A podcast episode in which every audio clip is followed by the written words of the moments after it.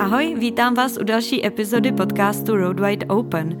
Náplní tohohle dílu bude tentokrát digitální nomádství a přišel mi o tom povídat programátor Tomáš Kořínek. Ahoj. Ahoj, zdravím všechny posluchače.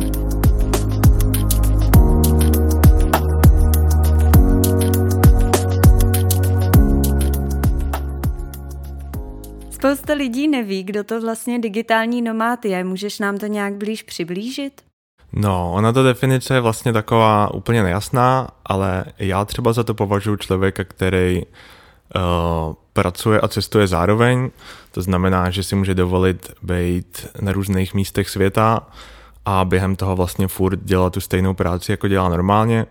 Typicky je to teda někdo, kdo dělá něco na počítači, Eh, tím pádem vlastně může, když má internet, tak může pracovat na dálku a je mu vlastně dost jedno, na jaký části planety se nachází. Ten termín digitální nomád je poměrně novej, nebo respektive ještě to možná nemá tak eh, hlubokou historii. Kdy myslíš, že tak zhruba se tady tenhle termín ujal?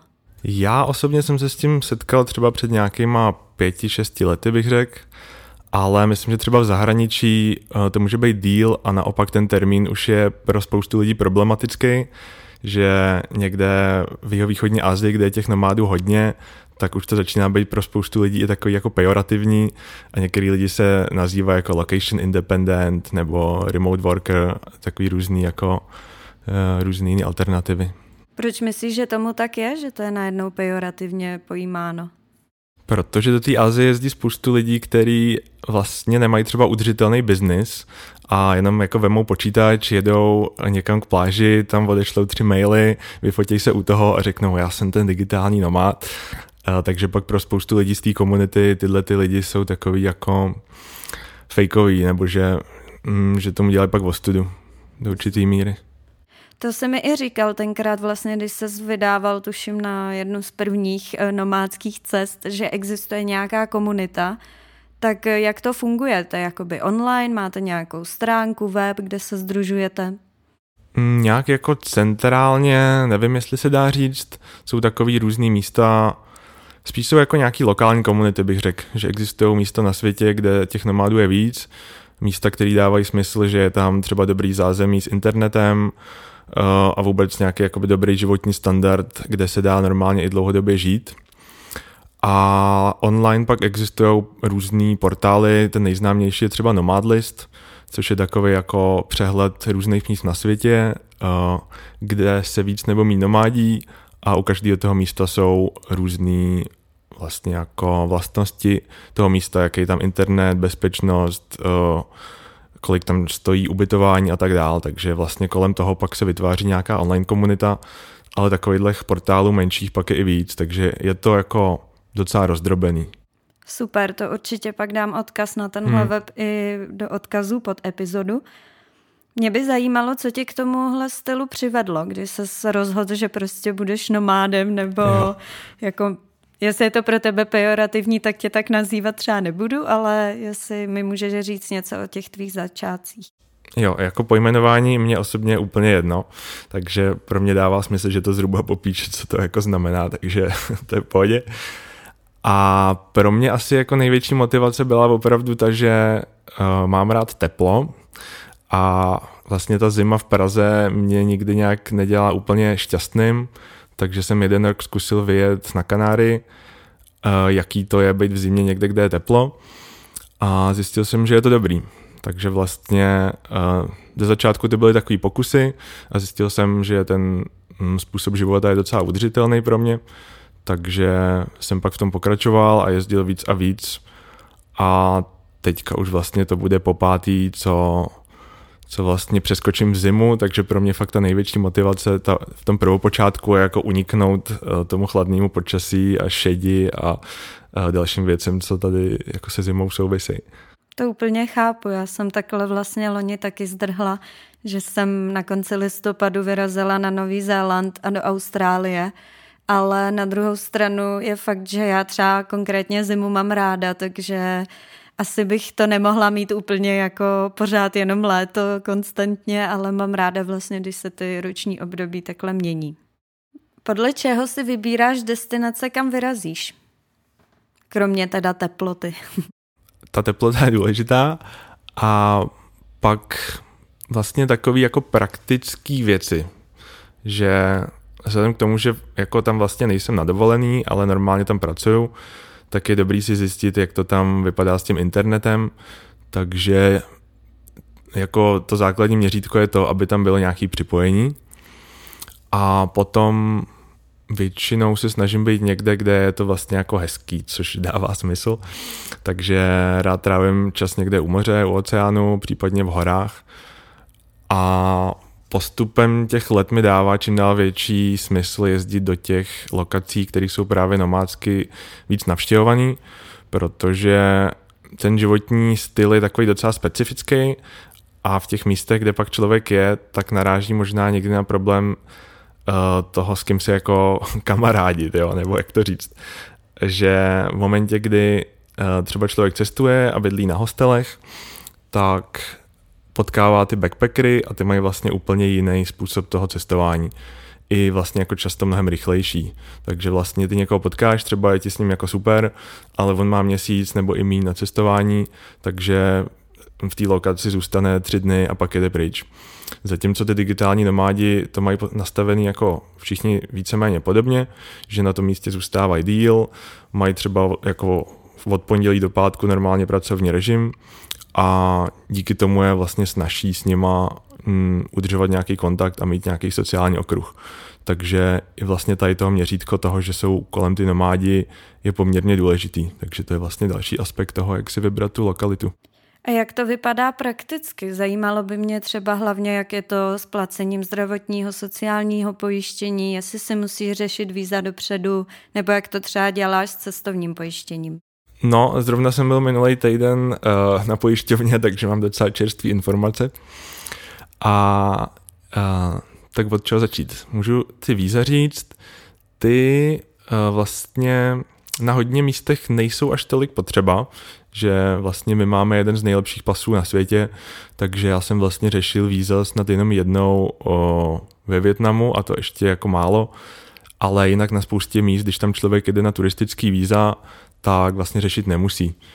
To je vlastně ta výhoda toho, že vlastně člověk tam nevykonává práci na tom místě, ale vlastně vykonává ji furt na tu domáckou zemi, takže je to takový jako trošku hack, že tam člověk jede fakt jako turista a tím pádem nemusí kolem toho řešit nějaký byrokratické věci a, a pak tam je a pracuje. Takže to je asi k těm výzum.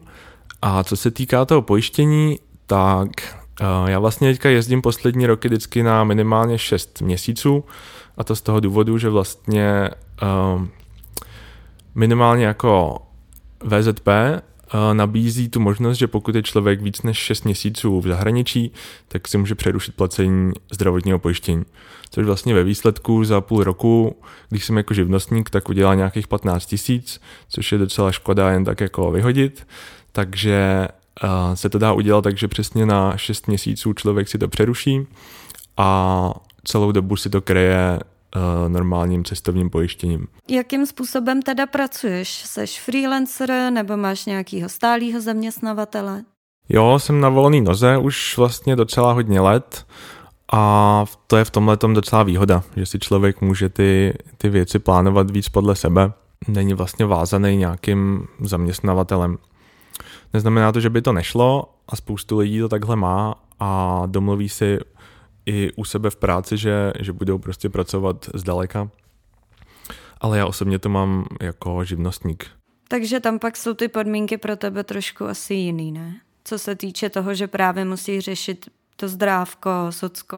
Jo, je to tak vlastně, že já musím jako podnikatel platit pořád sociální pojištění, eh, ať už jsem v Čechách nebo na druhé straně planety, což dává i smysl, že pak člověk si jako dělá na důchod a to zdravotní se řeší tak, jak jsem říkal, že si to přeruším a kryju si to tím cestovním. Zmínil jsi tady, že už máš pátou sezónu vlastně tvýho nomádění, tak by mě zajímalo, jestli bys mohl jenom schrnout, jaký všechny země si navštívil. Jo, ono spoustu lidí si zase myslí, že jsem procestoval celý svět, což tak úplně není, že díky tomu, že člověk vlastně pracuje na těch cestách, tak cestuje mnohem pomalejc a někdy mám i pocit, že uh, jsem viděl méně, než když člověk jede jako normálně na klasickou dovolenou na tři týdny někam, ale těch zemí jsem projel, no to asi nespočítám také narychlo, ale začal jsem na Kanárech, což bych lidem doporučil, kdyby chtěli vlastně s tím začít uh, a chtěli taky utíct před zimou, tak ty Kanáry jsou na to vlastně nejlepší, protože tam není velký časový rozdíl, uh, a už je tam teplo a člověk je furt vlastně v evropském prostoru, takže nemusí řešit uh, žádný, jako vlastně vůbec nic. Tam jsem začal, pak jsem zkoušel ještě Evropu, uh, konkrétně Portugalsko, a potom ty další roky už jsem se trošku osmělil, zjistil jsem, že, že to teda jakoby vlastně jde a jel jsem do Střední Ameriky, konkrétně Mexiko a Guatemala a ten minulý rok jsem vyrazil konečně do Asie. Říkám konečně, protože to je fakt jako taková typická nomádská destinace a já jsem se tam dostal vlastně až čtvrtý rok. A jel jsem Větnam, Tajsko a Malajzie, kde jsem celkem byl půl roku. To je krásný, já třeba tuhle část světa ještě vůbec projetou nemám, ale letos, nebo vlastně už příští rok v únoru se chystám do Tajska, tak jsem na to docela zvědavá, třeba mi dáš nějaký tipy potom. Jo, Tajsko je na tohle vlastně fakt super. Která z těchto všech destinací, co si teď jmenoval, tě nejvíc chytla za srdce? To je těžká otázka a záleží, jestli se na to člověk kouká fakt tím uh, z toho nomádského hlediska, to znamená, jak se mu tam jako žilo, anebo jestli to bere spíš toho cestovatelského hlediska, to znamená nějaký jako sightseeing a takové věci. Ale hodně se mi líbilo v Mexiku, tam to bylo fakt jako parádní. A teďka překvapivě to Tajsko, jakože opravdu to můžu doporučit, i když je Tajsko strašně provařený, tak, tak mi tam bylo jako úplně nejlíp. Já jsem koukala na stories tvých, tenkrát, když jsem tě sledovala a vlastně, když jsem si je teď i projížděla kvůli tomuhle rozhovoru, že ty jsi měl v Thajsku snad nejteplejší měsíc v roce nebo něco takového. Jak jsi to zvládl? Jako navzdory tomu, že mám rád teplo, tak je pravda, že v některých místech už to bylo jako moc i na mě. Konkrétně v těch městech, třeba přesně jak říkáš, tak do Bangkoku jsem přijel někdy, myslím, že to byl přelom dubna, května, kdy mi všichni říkali, jako, co tady děláš, prostě tady je fakt jako strašný vedro tyhle ty dva měsíce. Uh, takže v těch městech to bylo opravdu příšerný, že tam člověk jako běží jenom z jedné klimušky do druhé. Ale pak, když jsem přejel na ty ostrovy, pak jsem byl vlastně na jihu, na Kopanganu, tak tam to bylo v pohodě. Jakože mm, ten oceán to docela rozfouká a, a dá se v tom být. A jak to teda ještě probíhá prakticky ta tvé příprava? Řešíš třeba ubytování rovnou dopředu, nebo chtěla bych vědět prostě, když přiletíš do té země, jestli už vlastně víš, kde budeš na nějakou dobu kotvit, nebo jestli se to vlastně všechno až spontánně rozhoduješ? Já to v tomhle mám docela jako punkový, že je to taková jako celá jedna velká improvizace, takže většinou, když někam jedu, tak si tak jako zhruba nastíním nějaký jako směry v té zemi, kam bych mohl jet a pak se to podle toho vyvíjí.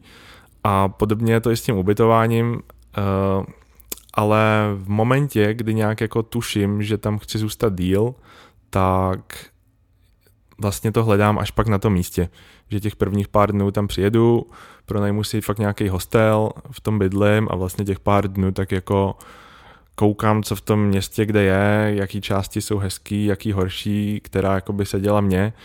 A v momentě, kdy jsem s tím místem spokojený a mám pocit, že bych tam chtěl být díl, tak už pak začnu hledat nějaký jako um, běžnější nájem, a ty cesty jsou vlastně taky jako pak různý, že samozřejmě se dá využít Airbnb, což já využívám úplně minimálně a spíš se snažím vždycky najít nějaké cesty, jak to vlastně dělají ty místní, protože ty Airbnbčka jsou často jako přepálený pro turisty, takže i když už v té zemi jsem trošku díl, tak zjistím, že jsou tam třeba nějaký servery, jako tady prostě máme S-Bazar nebo nějaký Bazoš, tak takové stránky jsou i v těch, v těch uh, jiných zemí a tam se dá najít ubytování prostě za polovic. Případně třeba v tom Tajsku, um, tam je těch ubytovacích zařízení fakt hodně, takže stačí vlastně si půjčit motorku, dát si jeden, dva dny a opravdu to jako objíždět a ptát se úplně přímo na místě, podívat se, klidně jako i zasmlouvat a tak. Takže jakoby těch cest je strašně moc, ale snad jednou jsem si jako zabukoval Airbnbčko nějak dopředu na tři týdny ve Větnamu a to byla fakt výjimka. Jak to má s tím ubytkem? Bukuješ si něco teda na několik týdnů nebo měsíců, případně jestli se víc stěhuješ? Zajímalo by mě, jestli je pro tebe výhodnější mít jednu základnu nebo naopak jich mít víc. Jako vždycky mám základnu jednu a těch módů, jak to dělat, je víc. Buď se dá zůstat v jedné lokalitě třeba měsíc a o tam to dělat výlety kolem, což z toho pracovního hlediska dává fakt největší smysl. Že na tom, člověk, na tom místě si člověk vytvoří nějakou rutinu přesně tam může jakoby pracovat od pondělí do pátku, uh, o víkendu vyrazit někam na výlet do okolí a tak. Takže to je jedna varianta, ale třeba když jsem byl teďka ve Větnamu, tak tam jsem to měl fakt hodně cestovatelský a nezůstával jsem nikde díl než týden, dva. Takže jsem to měl takový fakt jako docela vtipný režim, že jsem vždycky jako pondělí měl přejezdový den, kdy jsem přijel autobusem do nějaký nové lokace, eh, pak jsem si pár dnů dal pracovní, eh, takový jako lehce pracovní, takže vždycky jsem pár dnů eh, pár hodin pracoval a vždycky po večerech nebo po odpoledne to tam trošku jako zkoumal, jak to tam vypadá. Když se přiblížil víkend, tak už jsem jakoby tušil od toho, co mi lidi řekli, kde je to dobrý a kde má smysl udělat si jako fakt férový výlet takže pak o víkendu jsem měl takový jako víc cestovatelský a další pondělí jsem zase přejel dál. A bylo to zajímavý, ale myslím, že tohle to není úplně udržitelný způsob jako na delší dobu, že pak je člověk furt jenom v pohybu, furt musí řešit, eh, kde bude bydlet, všechny tyhle ty jako praktické věci, které vlastně zabírají docela dost času a v kombinaci s tím, že ještě do toho musí pracovat a být produktivní, tak už je to vlastně docela náročný. Takže fakt jako čím pomalej, tím líp a často je lepší fakt jako zkoušet nestihnout, vidět úplně všechno, co je ve okolí, ale naopak jako trošku zpomalejt a, a představit si, že tam člověk je víc jako, že tam fakt žije, než že je tam na té dovolený. To byla moje další otázka, jak to máš s disciplínou, protože já, když jsem třeba zkoušela pracovat takhle na cestách, tak mi to nikdy moc nešlo. Je pravda, že nejezdím na tak dlouhou dobu jako ty, takže samozřejmě ten časový tlak tam mám trošku větší, protože za tu dobu, co tam jsem, tak chci prostě toho stihnout co nejvíc, ale je to i často tím, že prostě jak jsem mimo to svoje běžné prostředí, tak eh, se mi tam třeba ani tak dobře nesoustředí. To s tím právě souvisí, no, že pokud je člověk někde na dva týdny, tak to skoro vlastně ani jako nedává smysl to takhle dělat, protože jakmile někam jdu na týden, na dva, tak logicky to tam chci vidět, chci zjistit, jak to tam vypadá, někam se podívat a nechci tam trávit čas za tím počítačem. Takže tím pádem je fakt lepší v té lokalitě být díl, aby se mi to hezky rozložilo a abych stihl tu práci a zároveň se mohl i někam podívat. Stalo se ti někdy, že jsi někam přijel a zjistil, že o tamtud pracovat nemůžeš? Jo, těch lokací bylo víc určitě. A většinou je to bohužel právě tak, že člověk musí najít nějaký takový dobrý balans mezi tím, aby už to tam bylo hezký a zároveň tam bylo připojení. Což ve městech většinou nebývá problém, ale já obecně v těch městech, v těch velkých netrávím moc času a radši na těch cestách si najdu pak nějakou jakoby malou vesničku někde u moře, kde je prostě klídek a tak ale to samozřejmě přichází s tím problémem toho internetu. Takže třeba v Mexiku na pobřeží Pacifiku nebo v Guatemala jsem našel vlastně úplně krásný místa na život, kde mi bylo fakt dobře, ale ten internet byl fakt jakoby strašný a už to tam jako trošku se třelo, no. E, třeba v Guatemala, když jsem byl u jezera Atitlán, tak jsem tam byl někdy koncem dubna, tuším, kdy už tam přichází sezóna dešťů, která opravdu jako je sezóna dešťů, takže mm, díky tomu tam pak spadlo nějaký vedení a třeba na tři dny tam nešel prout. A takže jako mohl jsem chvíli pracovat, ještě dokud jsem měl nabitý zařízení, na internet jsem se jako nepřipojil vůbec a pak mi už jako došla energie ve všech těch zařízeních a už jsem byl vlastně fakt úplně jako odříznutý. Uh, takže i tohle se může stát, pokud člověk jede už někam opravdu jako mimo civilizaci. Co na to tvoji klienti? Mně se docela daří podle mě uh, splňovat to, co mám, takže jako kdyby se tohle to stalo v momentě, kdy musím do druhého dne něco dodat, tak by to určitě byl problém. Ale naštěstí v týmní práci, uh, kdy dělám programátora, tak většinou ty projekty jsou na víc týdnů, takže málo kdy se stane, že opravdu musím něco doručit jako do, do jednoho, dvou dnů, takže v tomhle případě mě to jako nedělá problém, maximálně pak, když teda nemůžu pracovat vůbec, tak uh, vlastně ani tu práci nemůžu udělat, ale tohle byla spíš jako fakt výjimka. Takže s tím tím většinou problém nebývá. Měl jsi takovou vynucenou dovolenou trošku. Jo, právě nakonec to bylo skvělý, že přesně jsem, jako nejdřív jsem si říkal, tak co budu dělat a pak měl jsem tam sebou ukulele, tak jsem si začal tam brnkat, pak jsem se šel projít a vlastně byl takový digitální detox, trošku neplánovaný, ale ve výsledku to bylo jako super. To by mě taky zajímalo, jak právě řešíš takhle rovnováhu work-life, protože vím, že spousta freelancerů má s tímhle docela problém. Mě nevýjímaje, že často pracujeme až moc, nebo pak zase na nějakou dobu třeba trošku vyhoříme a zase nám pak ta práce moc nejde, tak jak se snažíš, nebo co děláš pro to, aby se ti tohle nestávalo? No, tak je otázka, jestli myslíš na cestách nebo obecně v životě, ale teďka jsem si toho akorát všim, jak teďka přichází ten podzim a končí rok, takže vlastně během toho roku mám vlastně jiný takový režimy že celý ten rok má takový docela uh, dynamický průběh a většinou ke konci roku se různé zakázky dodělávají a ten konec roku je takový dost náročný, ale díky tomu uh, se vlastně spoustu práce udělá. Takže já pak mám třeba jako spoustu věcí odevzdaných, mám nějaký prachy vydělaný, takže pak když uh, vyrazím, já většinou jezdím po novém roce, tak jako celkem pravidelně, takže pak po novém roce odjedu od ledna do července třeba a těch prvních pár měsíců, díky tomu, že mám trošku víc našetřeno, tak si můžu dovolit tu práci mít takovou odlehčenou. Takže třeba na těch cestách pak nepracuju tak moc, jako tady v Čechách, kdy někdy tady jako pracuju hluboko do noci, tak to na těch cestách vlastně se pak neděje. A vlastně na těch cestách je taky možná někdy snaží si ten work balance life udržet, protože přesně je tam ten aspekt toho, že člověk je v cizí zemi a chce tam něco vidět a tím pádem nechce uh, trávit tolik času u počítače, jako se to třeba děje tady. Že tady vím, že jako co, tak tady prostě do té kavárny jsem šel už stokrát, takže mi jako neuteče. No a tím pádem si člověk nějak víc váží toho času, když je v zahraničí.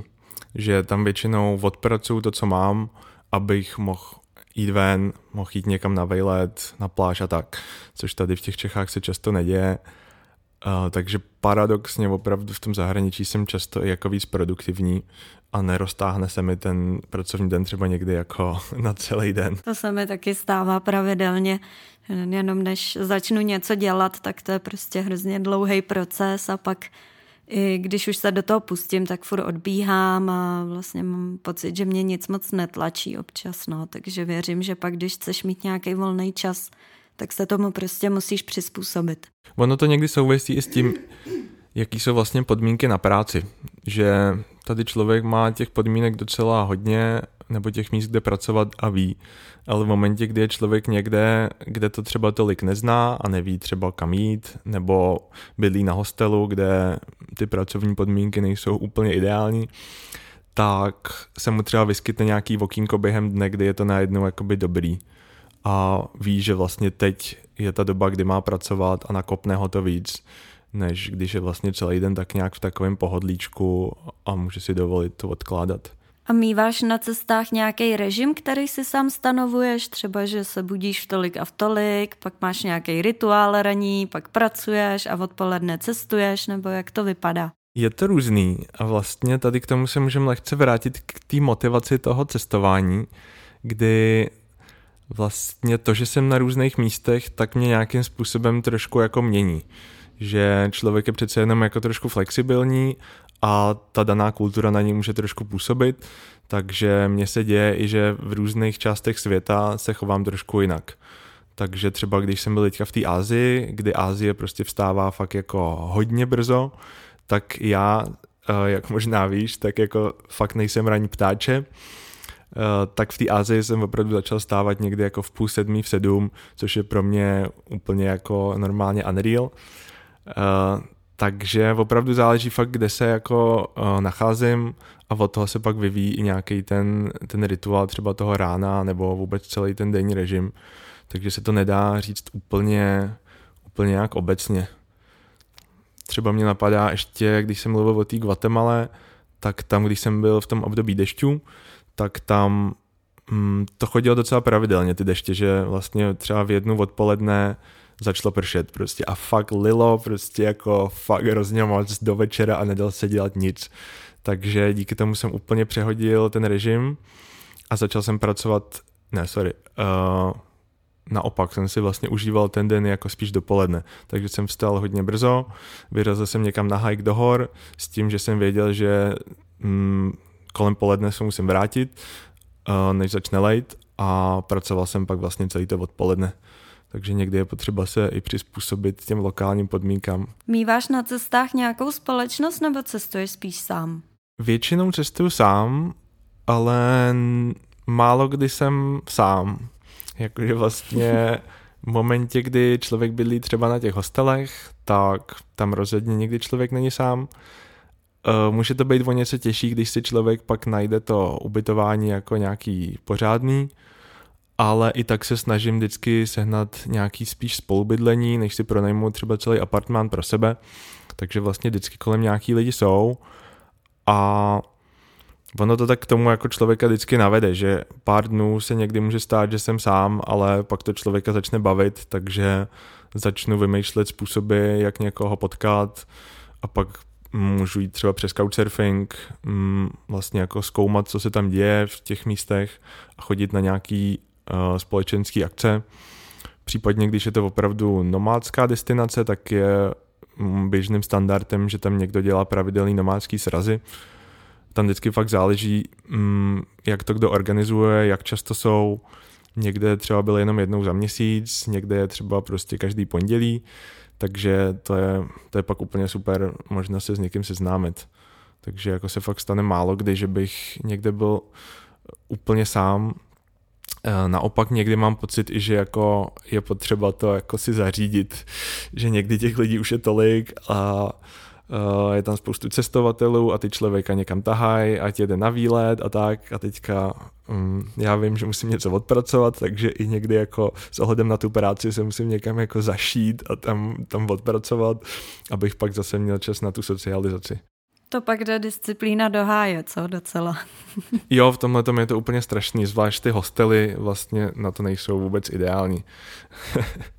A před tvojí první cestou, to si říkal, že bylo na Kanáry, tak neměl si obavu právě, že budeš sám, že se ti bude třeba stýskat? Ty Kanáry, uh, ty byly takový, že jsem vůbec nevěděl, do čeho jdu. A ještě jsem byl z toho vlastně jako docela vyukaný, co se bude dít. Měl jsem o tom úplně jako milný představy, včetně toho, že jsem sebou vez úplně obří prostě batoh plný všech věcí, co by se mi mohly hodit. Nevěděl jsem, jestli je tam možno si něco koupit a tak dále.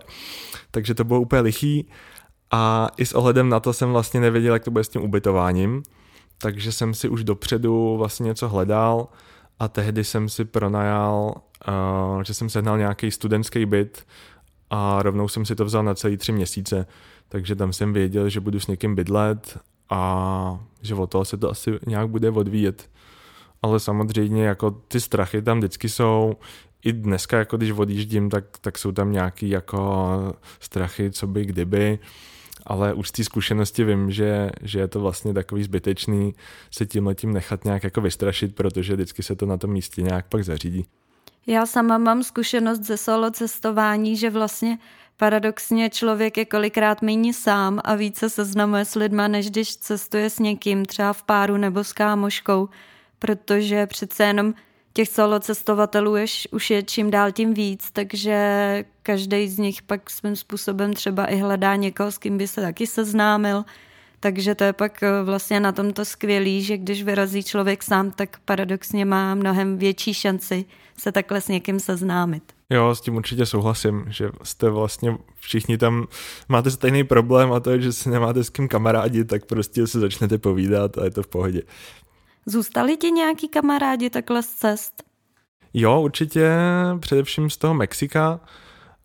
Uh, z té Asie tolik ne, protože tam mám pocit, že byla docela dost jazyková bariéra, uh, nebo takhle, teďka mluvím spíš o těch lokálních, jinak jako z Asie vlastně mám dost kamarádů, ale z Evropy, a z toho Mexika mám i jako ty lokální vlastně, že jsem tam nějakou dobu někde bydlel, takže jsem si udělal kamarády, kteří tam normálně žijou.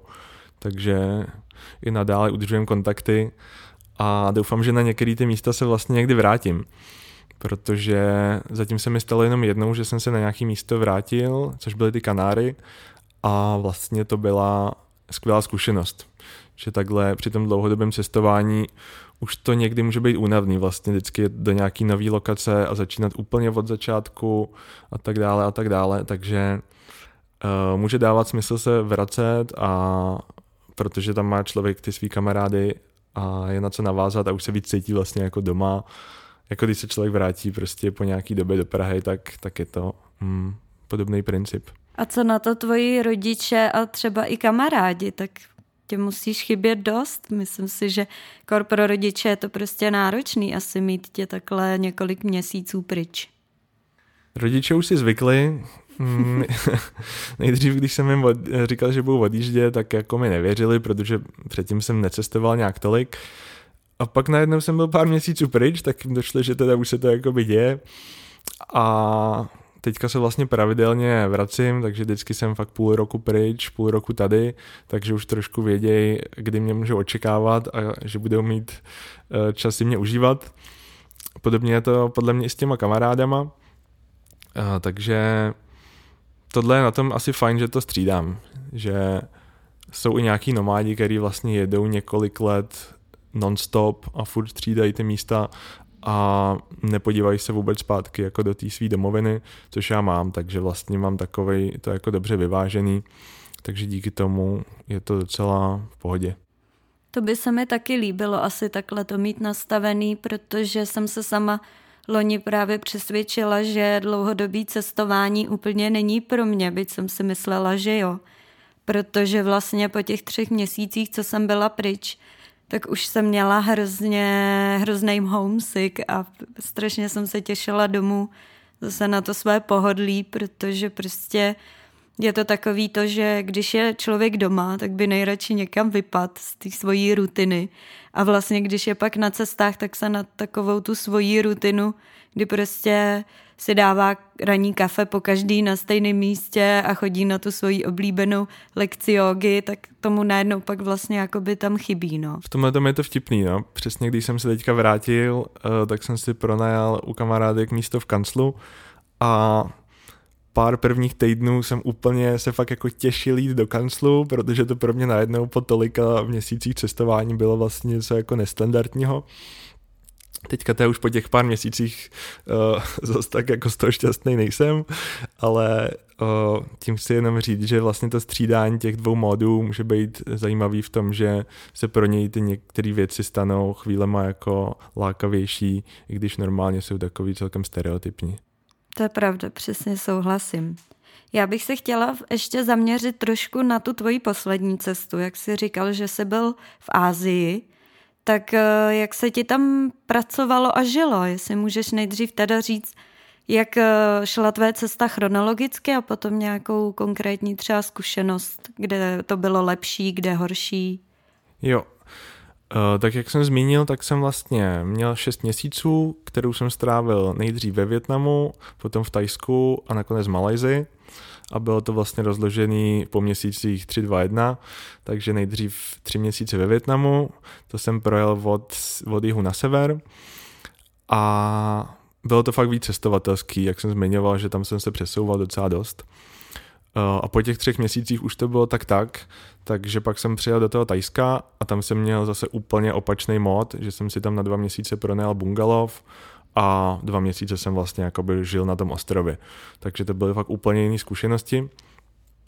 A s tím souvisí trošku, jak se mi tam pracovalo, takže logicky, když jsem pak měl svoje zázemí, eh, tak to šlo mnohem líp. Ale jinak obecně Asie na tu práci je fakt hrozně příjemná. A to z dvou důvodů minimálně.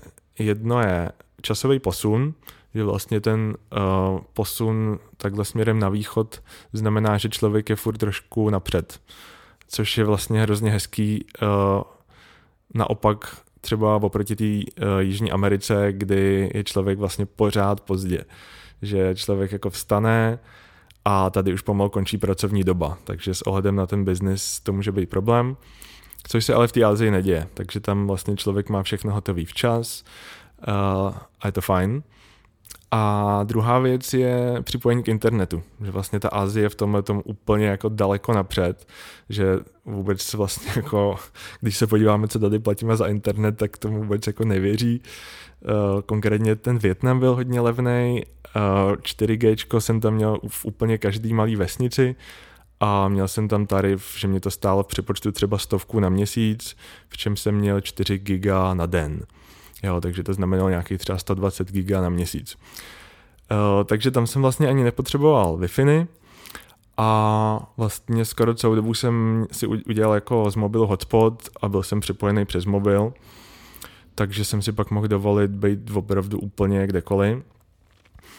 Ale díky tomu, že mají ten internet všude, tak i v těch malých vesnicích často fakt někde jako wi je, že tam je to takový jako, taková součást té kultury, být připojený k internetu, že je to tam fakt všude, že i když přijdu někam jako do kavárny, ani jako nemám třeba, třeba sebou počítač a nevypadá to, že jako budu pracovat, tak oni ještě předtím, než mi přinesli vůbec kafe, tak mi přinesli jako sami od sebe, tady máte heslo prostě na wi ať se jako asi zabavíte, než vám přinesu kafe, jo, nebo takhle, takže ten internet je tam úplně pohádkový a i proto se tam pak i dobře pracuje. No. K tomu mě napadá moje úplně opačná zkušenost ze Zélandu. Nejenže tam je úplně strašný připojení, jakože klasika prostě spousta míst, takových těch vzdálenějších od civilizace, tak tam není signál vůbec, což je vlastně super, když jako člověk jede na dovolenou a chce si odpočinout, ale když to má člověk jako dlouhodobější cestu, tak je to prostě náročný a já jsem se tam i potkala s nějakýma nomádama a říkali, že vlastně Zéland jako destinaci vůbec nedoporučují, protože i když jdeš do kavárny, tak tam jako sice ti dají taky papírek s heslem, ale taky ti dají kupon na to, že máš asi jenom 20 mega omezení nebo 500 mega, to znamená, že dvakrát otevřeš Instagram, jednou Facebook a data jsou pryč. Tak eh, to mě tam třeba tenkrát úplně jako strašně vykolejilo, protože já jsem ještě dojížděla svatební sezónu a potřebovala jsem odevzdat nějaký svatby poslední a to máš třeba jeden a půl giga jedna svatba, No a to si pamatuju, že jsem to tam pak lovila někde v kempu a jako šílený, no. Takže zrovna třeba Zéland, byť je to nádherná země, tak jako v tomhle je dost nepřátelská. Ty jo, vidíš, to je, to je dobrá informace, to bych nečekal. Ale vlastně paradoxně to takhle někdy je, že ty méně rozvinutý země mají ten internet lepší než nějaký vlastně s takovým západním standardem. Když zůstaneme u toho Větnamu ještě chvilku, tak eh, kde všude si tak nějak byl, říkal si jako, že jsi to projel celý, tak eh, by mě zajímalo jenom, co třeba z toho se ti líbilo nejvíc, jaká byla zkušenost s lidma, prostě jak se ti tam žilo. Hele, já jsem to projel od jihu na sever, uh, můžu zmínit ty místa, kde jsem byl, uh, Saigon, Dalat, uh, Phan Rang, Kinyon, Ninbin a ostrov na severu, který si teďka nespomenu, ale je to u Halong Bay. A já jsem se vlastně trošku snažil jet do těch míst, které nejsou tak turisticky vytížený, protože těch je tam už dost, zvlášť u toho pobřeží. Vlastně já jsem měl skoro celou dobu podél pobřeží, protože mě baví pláže a mám rád moře. A co jsem slyšel, tak jsou tam pak destinace mm, jako na Chang nebo Mujne, kam jezdí vlastně spoustu lidí z Číny a z Ruska na dovolenou, jsou tam hotelové komplexy a není to tam vlastně moc jako hezký. Takže já jsem se naopak snažil jezdit přesně jako mezi tady těma destinacema a díky tomu to bylo uh, jak hezký, tak i vlastně mnohem víc autentický, že um, jsem párkrát dorazil do míst, kde opravdu jako bílej člověk se moc nevyskytuje, takže se tam dělo i takový to fakt, že jsem byl často jako atrakce a šel jsem po ulici a lidi jenom jako přicházeli a chtěli si jako povídat, což neuměli, protože neměli anglicky, ale ty tři slova, které jako anglicky věděli, tak hrozně chtěli jako mi říct. A selfiečko chtěli? A ty Aziati, nebo teda ty Větnamci, ty se občas chtěli fotit, ale nebylo to tak přehnaný. Vím, že v některých zemích to tak je, ale tolik se mi to zase nedělo. Já vím, že takhle to funguje právě třeba v Indii, že jsem měla t- kamarády, co tam byli a fakt říkali, že když přijeli pak do nějakých těch méně exponovaných míst, tak uh, tam jako místňáci docela byli, jako, brali je prostě jako atrakci, no. Že to tak jako je, no, ale, ale rozumím, že ne, po každý to tak musí být nutně. Mm, no teďka, jak to říkáš, tak si vlastně začíná vybavovat různý takový okamžiky, zvlášť ještě, když jsem tam pak třeba někdy na někoho narazil a cestovali jsme ve dvou a teď jsme tam byli jako kluk holka, uh, tak najednou možná jsme pro ně byli takový, že se jako už tolik nebáli, že když je člověk jako sám chlap, tak možná někdy jako se ostýchají, ale takhle v páru najednou jako už to tak nebylo, takže uh, přiběhli, udělali prostě skupinovou fotku a začali tam jako se s náma fotit tak nějak jako bez našeho, nějak, jak to říct? Povolení. No, jako povolili jsme jim to samozřejmě, ale pak už to někdy bylo moc, jakože fotili prostě 30. fotku a tak jsme říkali, tak už dobrý, už bychom mohli jít. Slyšela jsem o Větnamu i takový docela nepříjemný zkušenosti různých cestovatelů, právě třeba z hlediska toho, že nás tam, za, uh, nás západáky tam vnímají trošku jako chodící peněženky. Tak jestli si to sám takhle vnímal, že se tě třeba snažili nějak jako, o, jak to říct, oškubat, anebo jestli to bylo v pohodě. Tohle se dalo trošku cítit v nějakých turistických destinacích, což dává smysl a myslím, že to není jako jenom o Ázii, ale že se to klidně děje i jako tady v Praze vůči turistům. Takže uh, občas jsem něco takového jako mohl zaznamenat, ale díky tomu, že jsem se těm místům vyhejbal, tak jsem cítil jakoby úplný opak, že ty lidi se mi často snažili nějak jako pomoct, xkrát se mi stalo, že mě vlastně někdo i na něco jako pozval, že jsem si šel dát nějaký street food a najednou přišel prostě někdo a byl rád, že tam vidí nějaký cizince, tak mě tam začal kupovat pivo a jídlo.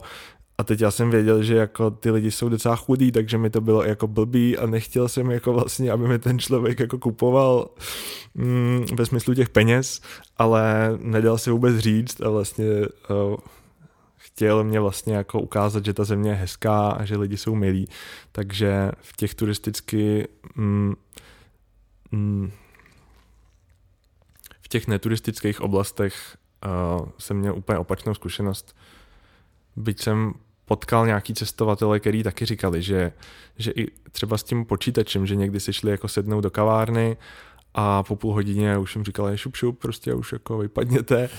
Eh, zatímco já, když jsem byl v nějaký kavárně, nějaký jako takový lokální eh, vesnici nebo městečku, tak to byl úplný opak, což jsem byl někdy i překvapený, že jsem tam pak seděl 4-5 hodin, dal jsem si během toho nějaký dvě, tři smutíčka a vlastně celou dobu nikdo po mně jako nic nechtěl a takže fakt hrozně záleží, kde se tam člověk vyskytuje. No. Jak je to ve Větnamu s cenama? Větnam byl pro mě úplně nejlevnější země, v který jsem kdy byl.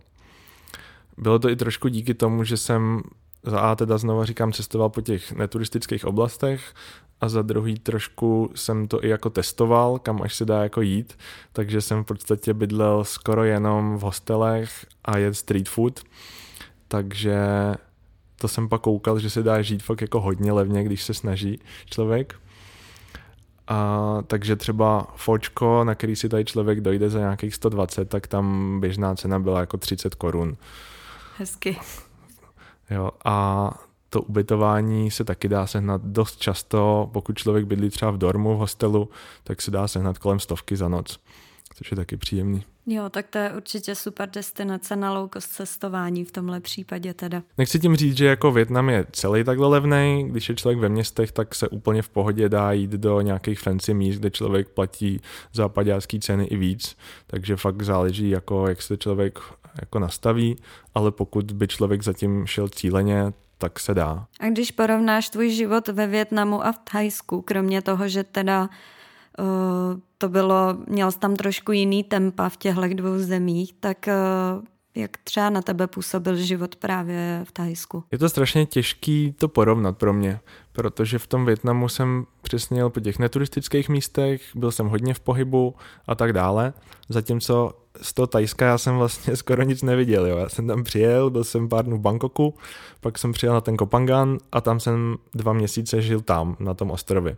Takže já vlastně znám jakoby z celého Tajska ten ostrov, kde jsem se navíc hodně bavil jako s lidma ze západu, takže ta zkušenost byla fakt hodně jiná mm, ve všech jako oblastech. Takže ani o té zemi nemůžu bohužel tolik říct, ale hodně rád se tam vrátím, Chtěl bych se podívat do Chiang Mai, což je taková jako meka všech digitálních nomádů, takže tam bych se podívat určitě měl. Ale v momentě, kdy jsem tam byl, tak zrovna tam byly úplně strašný vedra, že ten byl jako 40 plus ve stínu, takže nakonec jsem mm, ty plány trošku změnil a zůstal radši na tom ostrově. To si vůbec neumím představit. Pro mě naopak velký vedra jsou hrozně mimo moji komfortní zónu. A stačilo mi vlastně i na Bali, když jsme byli, tak uh, i jak je tam jako takovej ten hodně vlhký vzduch a člověk má konstantně pocit, že je takový ulepený a jako je to pro mě prostě hrozně jako nepříjemný. Tak jsem docela zvědavá, jak teď to Tajsko budu snášet. To Tajsko si zjistí, no. Já myslím, že tam může být vedro vlastně docela pořád, ale třeba ten Větnam, tam docela hodně záleží na tom ročním období že třeba já jsem většinou času teda strávil jich a střed, kde je celý rok vedro, ale ten sever je pak hodně jiný a tam se fakt to hm, počasí mění uh, během roku. Takže v momentě, kdy jsem tam byl já, což bylo um, leden, únor, březen, tak jsem na ten sever nakonec vůbec nejel, tam někde jako kolem Sapy a tak, kde, kde je to určitě strašně krásný a vlastně jsem vynechal um, de facto to nejkrásnější jako z toho Větnamu ale třeba v tom lednu tam může být klidně jako 10 stupňů a pršet a tak, takže to by se ti mohlo líbit. jo, to zní trošku víc jako moje klima. Teď bych se ještě teda rovnou přesunula i k Malajzi, protože to byla, tuším, tvoje třetí destinace, že jo? Jo. A tam se ti žilo teda jak? Ta Malajzie byla pro mě zvláštní. Já myslím, že to bylo spojení víc těch aspektů. Jedno bylo už, že to bylo opravdu jako šestý měsíc cestování, takže eh, navážu na ten homesick, který si říkala, takže už to začalo být jako vlastně hrozně dlouhý. Uh, plus to, že v tom Tajsku jsem měl fakt jako celý svoje zázemí, rutinu a všechno a teď najednou jsem z toho jako zase vystoupil a jel do těch hostelů. Už to bylo vlastně jako trošku únavný. Takže já myslím, že díky tady tomu mám ohledně té země jako trošku zkreslený uh, zážitek, ale jinak to bylo hrozně kulturně zajímavý, že vlastně v Malajzii ta společnost je složená z Tajců, Číňanů a Indů a, a hrozně se to tam míchá, takže vlastně hodně často se říká, že Malajzie je fakt ta pravá azijská země, protože tam člověk jako vidí mix všeho, co tam je jak té kultury, náboženství, jídla, takže člověk tam má vedle sebe mešitu, kostel a nějaký hindu klášter a stejně tak si tam může dát indické jídlo a další. Uh, plus to, že jak tam takhle žijou pospolu, tak uh, z minulosti, kdy to byla britská kolonie, tak tam mají angličtinu, takže se tam člověk jako velmi snadno domluví, což byla škoda v tom Větnamu a v Tajsku, kde tak jako člověk fakt prohodí ty základní fráze, objedná si jídlo, ale nepokecá si, tak v té Malezii jsem najednou mohl, takže díky tomu bylo i zajímavý se o té zemi najednou uh, něco dozvídat skrz ty lidi. Takže kulturně to bylo zajímavý. Uh, moře mě zklamalo po Tajsku, kdy Eh, který byl fakt jako takový ty blankitný moře z plagátu, tak najednou minimálně to západní pobřeží té Malajzie opravdu jako není hezký na koupání. Možná Lankavy, který je úplně na severu u tajských hranic, je ještě jako dobrý, ale ten zbytek už fakt ne, protože tam se pak blíží vlastně průplav z Indonésií, kde je strašně uh, velká lodní doprava, která to vlastně znečišťuje.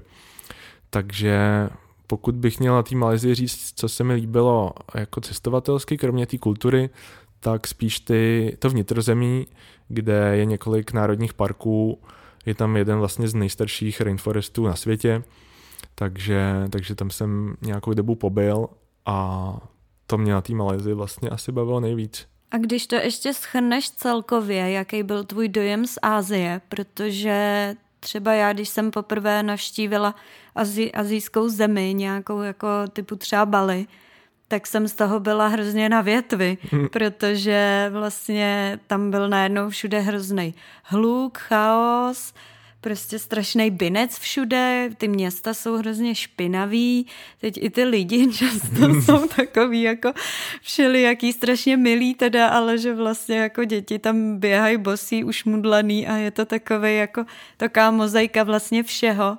A já, jak jsem spíš člověk, co má rád svůj klid, tak to pro mě vlastně bylo hrozně těžký si na tohle zvyknout. To chápu, ty města jsou příšerný, zvlášť jsem jako začal uh, ten Větnam tím Saigonem, který byl asi to nejhorší místo, který jsem tam viděl.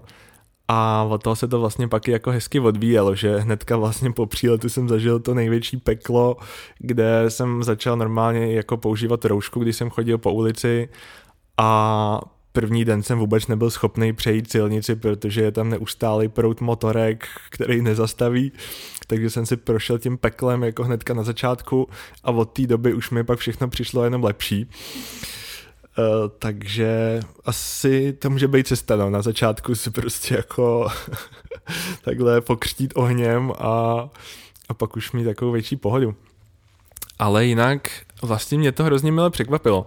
Já jsem tu Asii nikdy neměl nějak úplně jako v listu se tam podívat a v podstatě jsem se tam rozhodl jet až trošku jako na truc, že chci vidět nějakou jinou kulturu. Že mě to lákalo do Kolumbie, kam se vydávám teďka za měsíc. Ale místo toho jsem si řekl, že chci prostě vidět fakt něco úplně jiného. Že nevím, jak dlouho budu moc takhle jako cestovat do budoucna a proto jsem měl ty Asie. A když to pak jako zhodnotím zpětně, tak jsem tam byl jakoby fakt velmi spokojený, tam byli přátelský lidi, oproti té latinské Americe jsem se tam cítil jakoby strašně bezpečně, což je vlastně další aspekt, co je na té Ázii hezký, že třeba tam člověk i potká spoustu solo cestovatelů, i klidně jako mladý holky 20 letý, který se prostě nebojí. Mm, je to daný asi nějaký jako kulturně, že je tam hodně ten buddhismus, a v podstatě i ty lidi jsou takový jako peaceful, jsou malí, takže člověk je často jako převyšuje, takže těžko člověka napadne nějaký malý buddhista. takže to bylo jako příjemné s ohledem na, na tu bezpečnost i.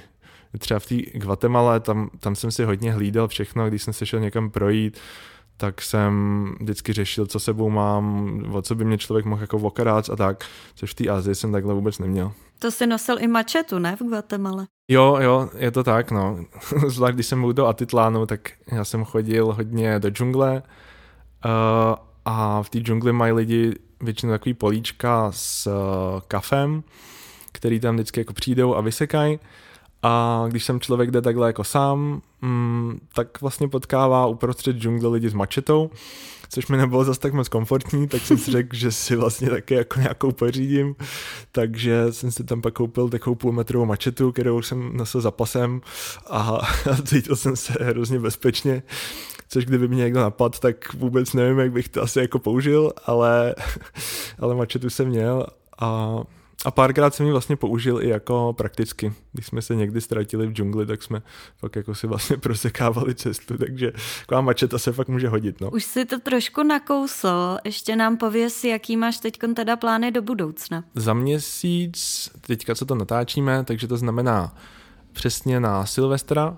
tak odlítám do Kolumbie, Uh, můj plán je zůstat v tom regionu um, zase nějakých těch 6 měsíců ideálně a ten plán je takový ještě dost nejasný, ale mm, myslím, že pár měsíců zůstanu v té Kolumbii, ale když už tam budu, tak bych se podíval i někam kolem.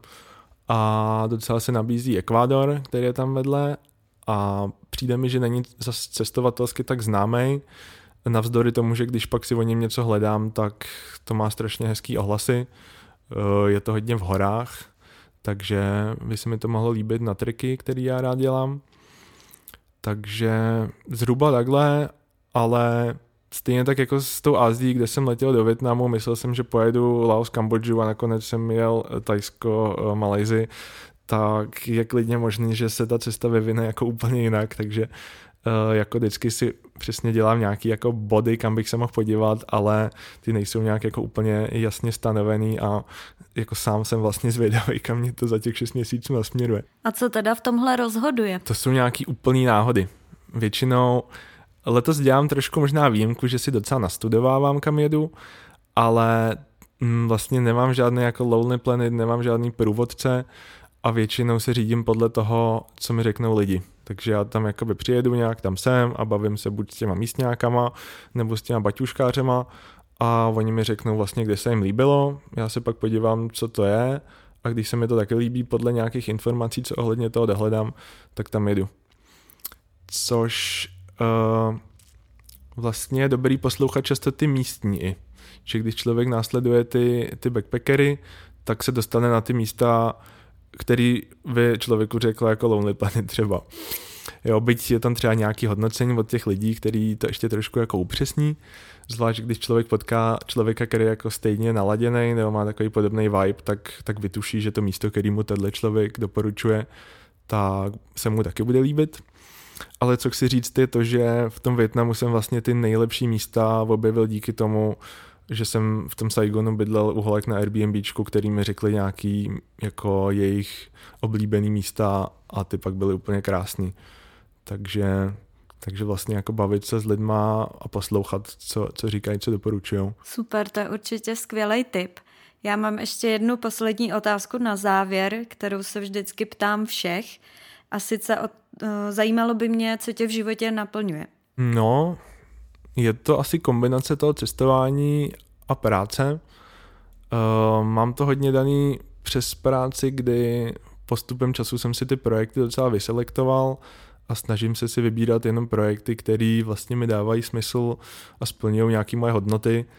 Takže i když třeba nejsou někdy zaplacený nějak jako superově, tak tak stojí za nějakým projektem nebo nějakou myšlenkou, který, který dávají smysl.